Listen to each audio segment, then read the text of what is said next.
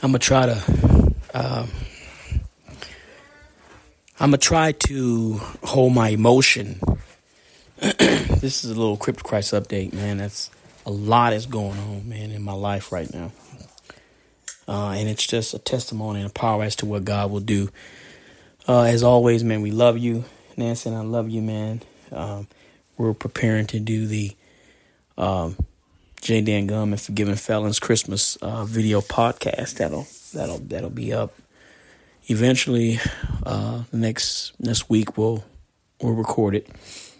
J. Dan is coming down uh, to the house, and we're gonna. Nancy has uh, has uh, decorated the living room, and we're gonna do the podcast. But um, I'm just really trying to hold my emotions, guys, because God has a calling for all of our lives. You too. And the calling that God gave me is what I'm doing right now. Okay? One thing that I want to ask you or say to you guys is is why are you still living? That's one thing I used to ponder is a lot of the homies, they pushing up daisies. But I'm not. And so our lives account for something, ladies and gentlemen. Okay.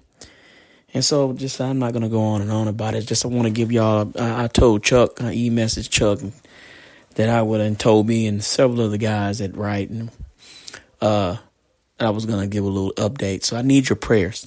Okay, I I, I covet all your prayers because God is opening doors, guys. Uh, and many of you told me that. Many of you brothers told me that, and uh, I received it, and it's happening. The first thing that I did last week, I talked to a juvenile judge uh, in Uvalde County, and come to find out, this judge is over all nine counties in this area. Okay, so uh, talk with him, and he felt like my testimony was, you know, worth hearing, and uh, he's gonna be planning to get me into schools to talk to the to the youth. Okay, this is something that I prayed to the Lord about, right? So that's coming to fruition. a second, the next day, the next day I was uh, taken out to the Hill Country Youth Ranch. And collectively, this is like a 7,000 acre ranch that houses abused children. Okay. So, individuals, the child, you know, both parents are in prison, or one parent is in prison because the one parent, you know, killed the other parent, or uh, there's just children out there who were uh, sex sexually trafficked uh, or or abused physically. I mean, these are hurting children. Um, the founder gave me a tour and want me to to possibly start working with. Well, they want me to work with the um, with the youth. I had mentioned the other day that I was going to a studio, and that's where the studio is. It's a it's a I mean a fully professional studio uh, uh, on their property, uh, and they use that for the kids. They let the kids they teach the kids dance and they keep teach the kids uh, photography and you know and they let them draw and and and they let them sing. And a lot of times, what they will do is the the kids write poems of the things that happened to them in their life, right? The trauma that they've been through, uh, and and um, and so they want me to help the children make those poems into songs, and so uh, I'm honored to be able to to do that. But last but not least, I think the icing on the cake was uh, earlier. I got a call from a from a brother um, and he's over a camp, a youth camp.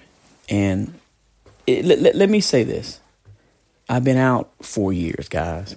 The things that God is doing, it didn't happen overnight. So I want to encourage you, ladies and gentlemen, that if you have the opportunity to get out, do something while you're there. Prepare and plan and write and think and plan the vision for your life while you're there prepare. And when you come out here, it'll happen eventually. Don't give up. Be patient. Um, And so this one brother, man, uh, I talked to, he's over a camp, a youth camp. And the youth camp, this youth camp, is for kids of incarcerated parents, man. so he wants me to come out a part of that, to speak to these kids, man. Right? Guys, write your kids. If you got them, if you still got contact with them, write them. Okay? Write them. Um, don't never give up on that, man. Uh, I lost many years. My son and I have a, a cordial relationship, but it's just I lost 26 years, right? And so do what you can. But those are the things that are coming up. That's how God is working and moving in my life. And I just wanted to just let you guys know that. Y'all keep, I, I need your prayers. Yeah, man.